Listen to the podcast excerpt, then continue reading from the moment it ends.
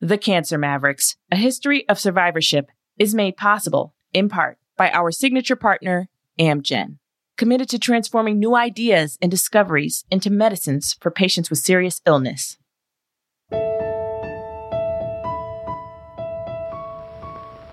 By the mid 1970s, the war on cancer was in full swing. As we enter century three of American life. The National Cancer Act, signed by President Richard Nixon in 1971, had authorized an infusion of cash and political will into research for a cure. TV ads featuring celebrities like Ali MacGraw called on the public to do their part. Right now, there are life saving research projects being held up. Do you know why? Money. Don't wait. Please. Give now. More and more people were actually talking about cancer and surviving it. My name's Mike. I'm 19 and I'm alive. I'm alive because of a new kind of treatment I've been receiving since I came down with leukemia six years ago. Ads showed cancer survivors riding motorcycles and getting married. Thanks to your help, we can save almost half the people who get cancer. Don't quit on us now. We're almost halfway there. Early detection and treatment were improving. Why? Well, not just because of the money. It was also due to the work of brave people like Rose Kushner, a journalist and breast cancer survivor, and Bernie Fisher, a doctor who pushed back against the status quo. Both were featured in our first episode. So, by the mid 70s, we're coming out of the bad old days when your doctor might not even tell you if you had cancer. But now, new concerns arise. Once you leave the hospital, how do you go back to a society that doesn't really know what to do with you? I think a lot of people feel like cancer is catching and, and they treat you like you're a leper. After treatment, cancer survivors faced a slew of physical and social side effects. A diagnosis could cost you your job, your insurance, and your community. But at the time, there weren't a lot of places to turn to for support. And after sometimes excruciating treatment, the view from plenty of cancer doctors was you're lucky enough to be alive. So, what more could you ask for? But attitudes were starting to change. The idea of accepting whatever care you were offered without questioning it was shifting. You can hear it in this radio interview with a cancer survivor recorded in 1977. I have a right to know what's happening to my body. I have a right to participate in making the decision about how I want to live and how I want to die uh, is part of a whole human rights movement. The paternalistic attitudes surrounding cancer treatment touched nearly every element of healthcare and American society. But in the cultural upheaval of the 1960s and 70s, many Americans rose up to fight this from women's health activists who protested an all male Senate hearing on the birth control pill. We want to have some control over the decisions that affect Uh, our all bodies. right, will you please sit down or be removed from No, from we the aren't going to sit down. To disability rights advocates who staged sit ins in federal buildings across the country demanding legislation to end discrimination. The Black Panthers showed up to support the protesters, bringing needed medication and water. They were concerned about health issues too, and the structural racism that was making people in their communities sick. To this day in the black community, you have doctors there who are more concerned with private wealth rather than public health. Black Americans diagnosed with cancer were more likely to die than whites. To revolutionize healthcare, the Panthers opened free clinics and offered breast cancer screenings. And the federal government, with all its wealth and resources, is not doing anything to attack the problem of inadequate health care in the United States of America. Meanwhile, in New York, a group of radical Puerto Rican activists called the Young Lords were fed up with deplorable conditions at Lincoln Hospital in the Bronx. We have seen children get lead poisoning while hospitalized at Lincoln Hospital. I mean, there was a joke in the neighborhood that if you got stabbed on this side of the street, crawl over to the other side so the ambulance wouldn't take you to Lincoln. Some of the doctors had come to Lincoln determined to change the system from within. A bunch of young doctors, there were about 40 of us in all, and we came to call ourselves the Collective, the Lincoln Collective. The Young Lords and Lincoln Collective came together and took over the hospital for 12 hours to draw attention to the dire needs. The doctors helped us get in. It was really like a military maneuver. Still, there was some tension between these young, mostly white doctors and the majority black and Hispanic population the hospital served. Very often we go like an invading army into the countryside, learning nothing or knowing nothing of the people we care for. Community organizers wanted people from the community, not doctors or administrators, to have more control over the care they received. While some activists were advocating for better healthcare in the streets, opening up community clinics and trying to revolutionize medicine from the inside, others were starting to form grassroots mutual aid groups across America. People who'd been diagnosed with cancer and other diseases gathered to share information and resources. Cancer survivors are fighting back. One of these early organizations had an incredible acronym CHUMS Cancer Hopefuls United for Mutual Support. Cancer is beatable. Cancer is conquerable and cancer is curable. Local hotlines for cancer survivors had also started popping up around the country. Other cancer survivors connected through snail mail, which at the time was just called mail. Many of these groups had similar goals, but in the pre internet era, their reach was limited. They were isolated to their geographic region. You had to hear about them through word of mouth or by spotting a classified ad in the paper or a flyer on a bulletin board. They weren't a political force, and there was no organized national cancer survivor movement. But that was about to change. From Offscript Media, my name is Matthew Zachary, and this is The Cancer Mavericks, a history of survivorship, a series about the people, not the disease. Next, the growing number of cancer alumni begin to organize. I said, we really ought to have an alumni association. We're a huge alumni group, and yet at that point, nobody had really thought to uh, organize or even develop the identity. We'll be back after a quick break. Stick with us. Additional support for the Cancer Mavericks, a history of survivorship, is made possible by the following partners Bristol Myers Squibb, Daiichi Sankyo, Merck, Seagen, Takeda, Pharmacyclics, an AbbVie company, and Janssen. Learn more about these supporters at cancermavericks.com.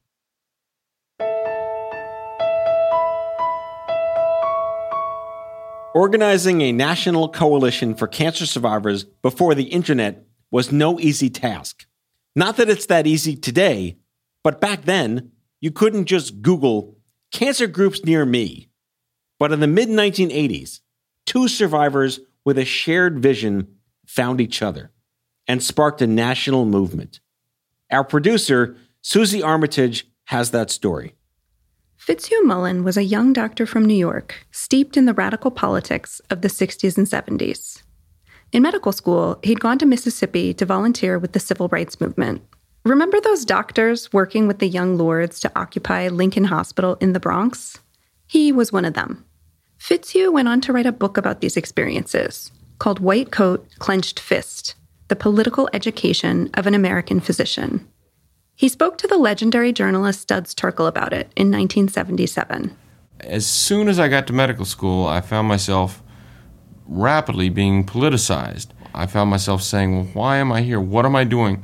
Why am I going to this anatomy lab when, you know, young people are making history and changing the country? And as a kind of compromise, uh, I decided to go south that summer and see if I could find some reason that uh, would keep me in medicine. And um, uh, ironically, I found more in Mississippi to keep me in medicine than I found in uh, in the labs, in the cadaver, and all the dogs we dissected put together. Fitz, as his friends and family called him, was an extrovert with a passionate drive to make the world a better place. He'd gone into medicine to get closer to people, which made it difficult to deal with losing them. Un- unhappily, many of your patients do die, but it's not discussed much in medical school, and it's assumed that you simply uh, minister to that individual scientifically until the end. And I found it to be uh, a far richer, trickier, and more troublesome interchange than simply making the announcement, "I'm sorry, so and so has died," and uh, then going on to the next patient. Fitz sounds calm here, young and healthy. But when this conversation was recorded, he had just faced the prospect of his own death an unexpected cancer diagnosis at the age of 32. He was married with a three year old daughter and serving in the National Public Health Service in Santa Fe, New Mexico. For the last few months, he'd been waking up with chest pains, and he had a persistent cough. Fitz had the technician take an x ray of his chest just to make sure everything was okay. When he saw the film, he immediately knew something was wrong. There, in his right lung, was a white mass that he'd later describe as a hazy cauliflower. He took the x ray over to the radiologist. It was only when I told them it was my chest x ray and saw their demeanor radically change and them start to pull and choose their words very carefully with a clear kind of shudder in their voices. Did the fear get to me that, oh my God, this was me and this was cancer? Soon, Fitz was on the operating table so doctors could get a better look inside his chest and see how far the cancer had spread. But then, things went very, very wrong. During the biopsy, the doctors accidentally cut a vein and it began to bleed uncontrollably. They performed an emergency procedure to split his chest open and save his life. Once he was stable, they got around 60% of the tumor. But Fitz's fight was far from over. Over the next two years, he went through chemotherapy and radiation. Then, they had to remove his sternum to address an infection from the initial emergency surgery. When it was all over, the cancer didn't recur, but all the treatment left significant scars. Here's his daughter, Megan. He was missing part of his breastbone. So you could see his heart beating because they had grafted skin onto there. Uh, and then with a by literally sewing his arm to his chest created blood flow so that he he could live. Gradually, Fitz recovered and got back to work. He actually finished writing White Coat, Clenched Fist, the memoir of his activism as a young doctor, while healing from cancer treatment. That's when he sat down for that interview with Studs Terkel. And after taking a few years to process his experiences with cancer treatment, he decided to write about that too. Published in 1982, the new book was called Vital Signs A Young Doctor's Struggle with Cancer. It was one of the first major memoirs about cancer. He wrote beautifully about the anger he felt getting cancer so young, but also about the joys of surviving it, being able to eat Chinese food again after radiation burned his esophagus, playing with Megan, celebrating the birth of Caitlin, who'd been conceived right before he began treatment, and adopting their brother Jason a few years later. The book got a lot of buzz. Here's Caitlin. He did a like a late night talk show in New York City and he took me for this trip and we stayed in a hotel in New York and then there, a limo came and picked us up and took us to the studio and I thought that I was so special that you know my dad had written this book and I also felt important because he there is a, a, chapter in the book named after me, and you know, having having a daughter born as a symbol of life was something really important to him. Fitz also traveled the country to speak with cancer organizations and support groups. In a few years after Vital Signs came out in 1985, he wrote an essay for the New England Journal of Medicine called Seasons of Survival. It helped popularize the term cancer survivor as opposed to cancer patient or everyone's favorite cancer victim. He talked about what prompted the piece in a 2004 interview with NPR. Mm-hmm. Um, and what became increasingly apparent was that, uh, as for most everybody with cancer, the the binary notion of either death or cure, which we kind of start with, isn't the reality. The reality is kind of a, a, a DMZ, a kind of purgatory, uh, in which for a long time it may not be clear exactly the outcome, with lots of uh, complicating issues that nobody really focused on. In the essay, Fitz outlined three phases or seasons of survival. First, the acute survival phase, when you've just been diagnosed or you're in treatment and fighting for your life. Then, extended survival, where you're in remission or have finished the initial course of treatment and are learning to live with new physical limitations and anxiety that the cancer will return. And finally, permanent survival, or the closest thing to a cure, when the chance of recurrence is small, but you're still affected in physical, mental, emotional, and other ways. Fitz also highlighted the fact that doctors weren't prepared to help survivors deal with everything that comes after, quote unquote, beating cancer. He wrote, It is as if we have invented sophisticated techniques to save people from drowning. But once they've been pulled from the water, we leave them on the dock to cough and splutter on their own, in the belief that we have done everything we can. His words resonated with readers all across the United States. One of them was Catherine Logan, a survivor of cervical cancer living in Albuquerque, New Mexico. Like Fitz, she'd worked for the civil rights movement in Mississippi and served as a Peace Corps volunteer in Puerto Rico. She was the daughter of a Presbyterian minister, and their family had hosted refugees. Catherine had a deep commitment to social justice and didn't hesitate to speak up for what she thought was right. Her brother John put it this way She's always, she was always a fireball. She's always passionate and stuff. After doing social work and community organizing in Chicago, Catherine had been drawn west. She drove her Volkswagen Beetle from Illinois to Albuquerque, but she detoured uh, to visit me and say hello. I'm now going to be living in Albuquerque because I'm looking for myself, and that, that's where I'm going to look. She settled there and started a business making turquoise jewelry. Then, in her 30s, she was diagnosed with cervical cancer. After her treatment, which was radiation and a full hysterectomy, Catherine felt isolated. She needed to talk to someone else who'd been through cancer, someone who understood what it was like to deal with the side effects and difficult emotions. But that was hard to find. Catherine's counselor actually referred her to a support group for divorced people. Never mind that she wasn't divorced. It just happened to be one of the only groups in town for people going through difficult transitions. Then, in 1982, Catherine's oncologist made an introduction that would change her life and the lives of countless other survivors. The doctor came running over and said, You must meet Catherine. She's my patient. Audrey Wilson was a neighbor of Catherine's oncologist, and she'd been recently diagnosed with breast cancer.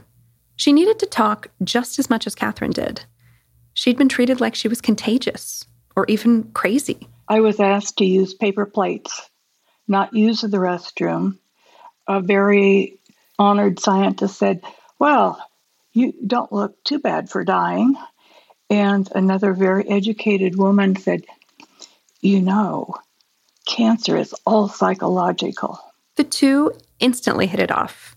Together, along with three other women survivors in Albuquerque, they started a group called Living Through Cancer. It was a space to talk about anything and everything people experienced after diagnosis.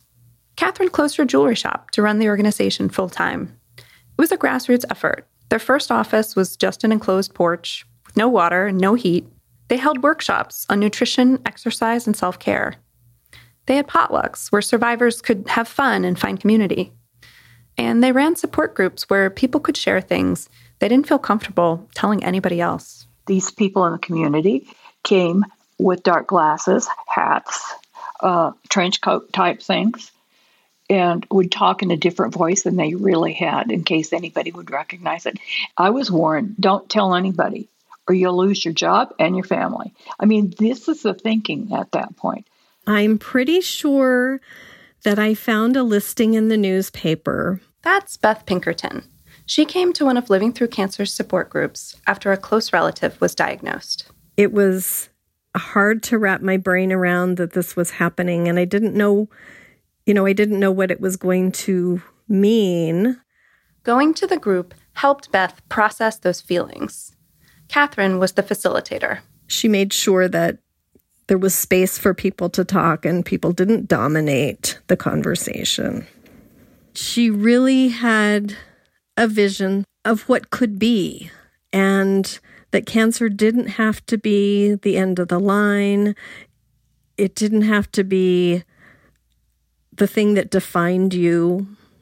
Catherine felt that if you are facing cancer, you are the expert of your own experience. And that is valuable. And it's something to share with others. As a group of women without formal medical training, they also faced some pushback. Here's Audrey again. Well, we were just kooks. Who's going to talk about cancer?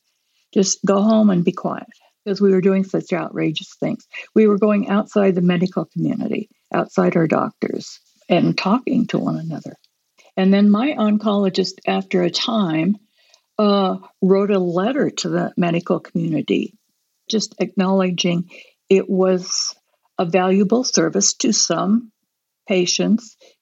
Any questions, they could call her. All the while, Catherine was networking from her makeshift desk on the porch, looking for allies. She was reaching out to everybody she knew.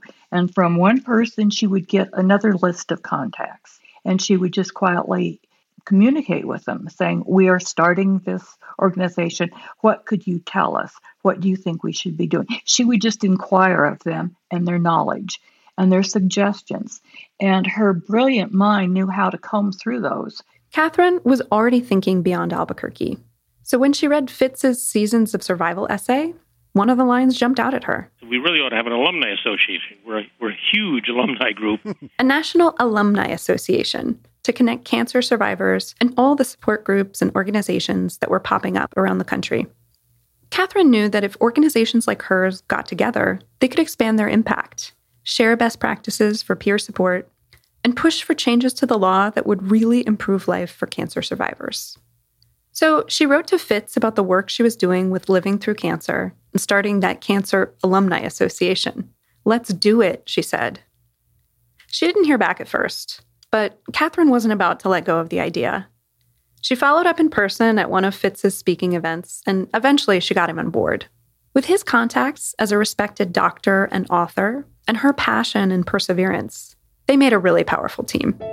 So it was decided they would convene the first meeting of the United States Cancer Alumni Association and start a national movement, truly the first of its kind.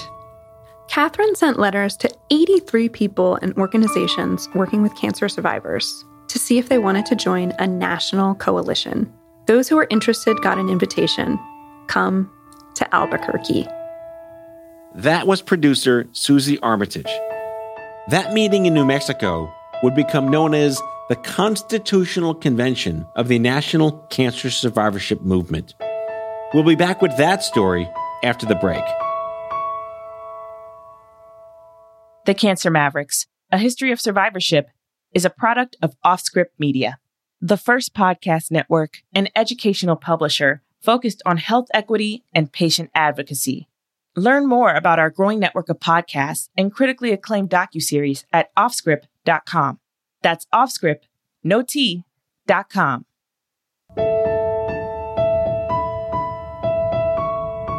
For Susie Leigh, an oncology nurse in Arizona, the invitation to go to Albuquerque was a life changing accident. Catherine had invited another oncology nurse in Phoenix, Debbie Boyle, who couldn't make it, and suggested Susie go in her place. I remember saying to Debbie, Oh my God, do you think they would let me come to this meeting?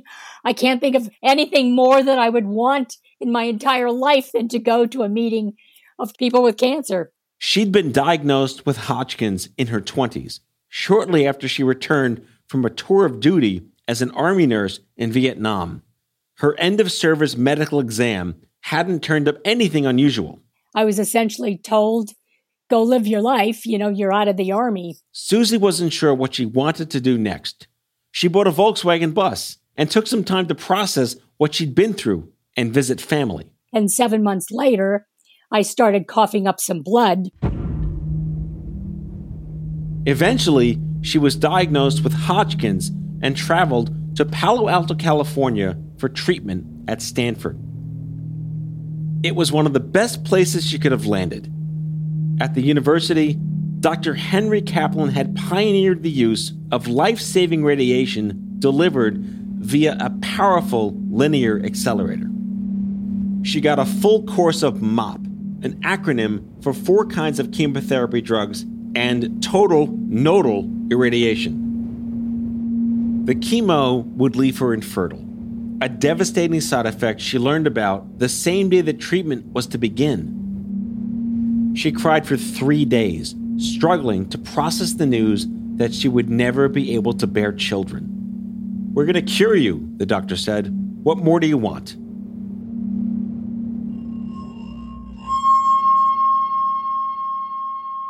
After she finished radiation therapy, Susie was cured. But what did that mean?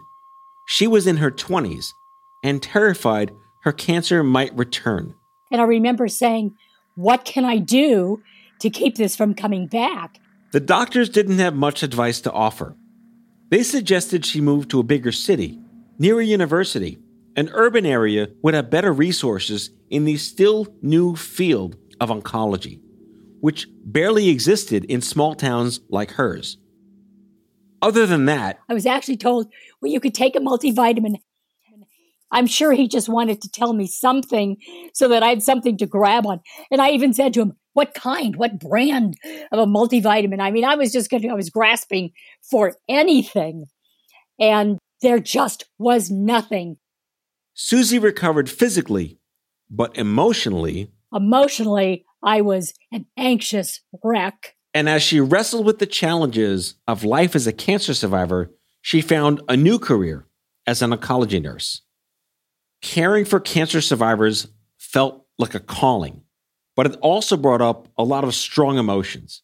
Susie was giving chemo to patients with the same disease she'd had, and it was devastating when they didn't make it. And it made me so sad, and I cried, and the young docs there were just freaked out that I was so emotional that I shouldn't see patients. The trauma took its toll. And it was difficult to be the only staff member who'd had cancer. I was working with medical personnel who really did not understand what it was like to live with a history of cancer. And so um, I got pissed off because they didn't understand that I was still anxious and that it was okay to still be anxious because this really, really impacted my life in a major way. I went to some of my fellow oncology nurses and I say, How do you deal with this on a day to day basis? Well, we just don't take it home with us. You know, we leave it here at the office. And I say, Yeah, but I can't. I was getting more and more uncomfortable with the idea that we were not supposed to feel the way that I was feeling. And the only support network that I had at the time were my patients. Some of us got to be friends. We'd go out for a drink and, you know, they'd say, I want to talk to you about stuff that we're not able to talk about in the clinic. Like, you know, we're young people. What do you do on a date? When do you tell them that you had cancer? Do you tell them right away? Or the idea of infertility and not being able to have kids. You know, so we had these kinds of discussions. On the other side of the country, Barbara Hoffman was also searching for a community of advocates. She had been diagnosed with Hodgkin's disease in 1974 at the age of 15. Back in the 70s, people still thought, well, cancer could be contagious or it's always fatal. So when I was in high school, I really didn't talk about it with anybody because I was sort of coached not to do that. Um, so didn't have a lot of outlets or, or ways to process it. So it was very isolating. Barbara grew up in Savannah, Georgia, and there was no cancer center there at the time. Like Susie, she traveled to Stanford so she could be treated by Henry Kaplan, the father of radiation oncology. After treatment, Barbara started college at Princeton. And soon, for the first time, she found a friend who'd had cancer, another freshman student named Pete. He'd been diagnosed with Hodgkin's as a teen and treated at Stanford too. They formed a bond, and it soon became very clear why Barbara had been told to stay quiet about her cancer. His roommate's father was a physician who had read in some medical journal somewhere about the possibility that some cancers like Hodgkin's were uh, virus based. And because of that, the possibility they could be contagious. The father had expressed his concerns that this cancer survivor should not be in a dorm with other young men, and they moved him to the infirmary and asked him to live in the infirmary instead of a dorm. Pete eventually convinced Princeton they were wrong. The school apologized and he moved back into the dorms. But the experience showed Barbara that cancer discrimination was real, and the anger it sparked fueled her.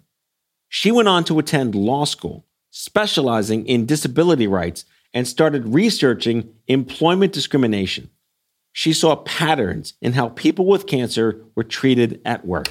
Dawn Stewart of Bloomfield, New Jersey, was replaced as an administrative assistant for a large company during her leave for treatment of breast cancer. After Zelda Ainsberg got cancer, she got a letter from her employer at a major university. It said she was fired. New York City police spokesmen say it's department policy to reject cancer victims, period. Employers assumed if you were diagnosed with cancer, Best case scenario, you're going to miss a lot of work or you're not going to be that great an employee. Worst case scenario, you're going to die anyway. Insurance providers would dramatically raise the rates on somebody who had cancer. So employers saw it in their financial interest to discriminate against employees who had cancer. This was before the Americans with Disabilities Act, the landmark law signed in 1990 that prohibits discrimination against people with disabilities. Most uh, cancer survivors did not have any either federal or state protection if they were treated differently solely because of their diagnosis. By the mid 1980s, Barbara was an attorney at a small civil rights firm in Philadelphia, and she was searching for other people who wanted to change the system. And her boss gave her an opportunity to do just that. He let me develop a project that we called then, would never call today, the Cancer Patients Employment Rights Project. This is 1986. No internet. We sent letters by typing them on typewriters or word processors, carbon copies, right? Nobody knows what a carbon copy is today. I just started writing to people I had either read about or, or heard on the radio who seemed to be interested in cancer survivorship issues. And that's how I connected with Fitzhugh Mullan. Fitz told her a group of advocates was planning to meet in New Mexico. I was chomping at the bit to go. Finally, the big day arrived. 23 people from 11 states all over the country gathered at a hotel in Albuquerque in October of 1986. Everybody had something different to bring to the table. We had oncology nurses like Susie, and that was a new thing at the time in oncology nurses. One or two other attorneys. There were physicians, there were community activists, you know, people, everybody brought their own little niche. It became very, very clear right up front who was going to lead us, and that was Fitzhugh Mullan. I mean, Fitz just took over. Fitz is probably one of the most charismatic people that I had ever met in my entire life. The gathering was marked by a sense of urgency. We did not leave each other's company at all, except for to go to sleep, get up, and start again at seven in the morning. We just had a weekend. People were coming from all over the country. And communicating, being much more difficult in the pre internet era, put a lot of pressure on get this right now, and we're not going to walk away until we have a really solid game plan. So Fitz and Catherine were taskmasters. They kept us busy night and day. We certainly had meals together, but we worked through those meals. We had those giant pads of paper, you know, those like three by five foot pieces of paper. And Fitz and Kathy wrote on those things. So by the end of the weekend, they were everywhere. And if somebody had walked into that room, would have thought this is just, you know, a completely trashed conference room. To us, it was a roadmap. A big part of the work was coming up with new ways to talk about cancer. We spent more time angsting over what words to use than probably any other topic, and we handled an enormous list of topics in one short weekend. And we went through every word you could think of, debated the pros and cons, and finally settled on cancer survivor, using Fitz's work as sort of the basis of that. His article, very famous article, Seasons of Survival, talked about cancer as a continuum, right? You're, you, it's not, you're diagnosed, you're treated, stop, right? You're either cured or you died, it's stopped. That's not what anybody's life was like at all we needed to change the lexicon of survivors so survivors were no longer treated as victims. By the end of the weekend, the National Coalition for Cancer Survivorship was born. Its charter proclaimed from the moment of diagnosis and for the remainder of life, an individual diagnosed with cancer is a survivor. Heading home, the founders were fired up to reshape how society saw cancer survivors. And for many of them, the weekend had unlocked a whole new sense of confidence. And it's like I just didn't know what I had to contribute. By the end of that two and a half days, I had so much in my head and in my soul that I went back to Tucson and oh my God, I let it just rip. I let it flow. I was talking to people about cancer survivorship in a way that I never, never knew I could do. I didn't feel like I had a voice until I got with NCCS. I was a different person coming back from that two and a half day weekend. I mean, I went from saying nothing, hardly anything about anything, to you couldn't shut me up because I had people backing me up. I had people saying, yeah, you're, this is okay to feel this way. It cannot be understated that the energy that came out of that meeting would transform the way society thinks about cancer. And they were just getting started. Next time on the Cancer Mavericks. We are activists in an impassioned, embattled, and determined fight. We have created a new movement, a revolution to end this war. We demand access to quality care for all people and not the medically privileged. We demand an end to the politics of cancer. The Cancer Mavericks, a history of survivorship, is a production of Offscript Media in partnership with Small Good Thing. The executive producer is Steve Lickteig.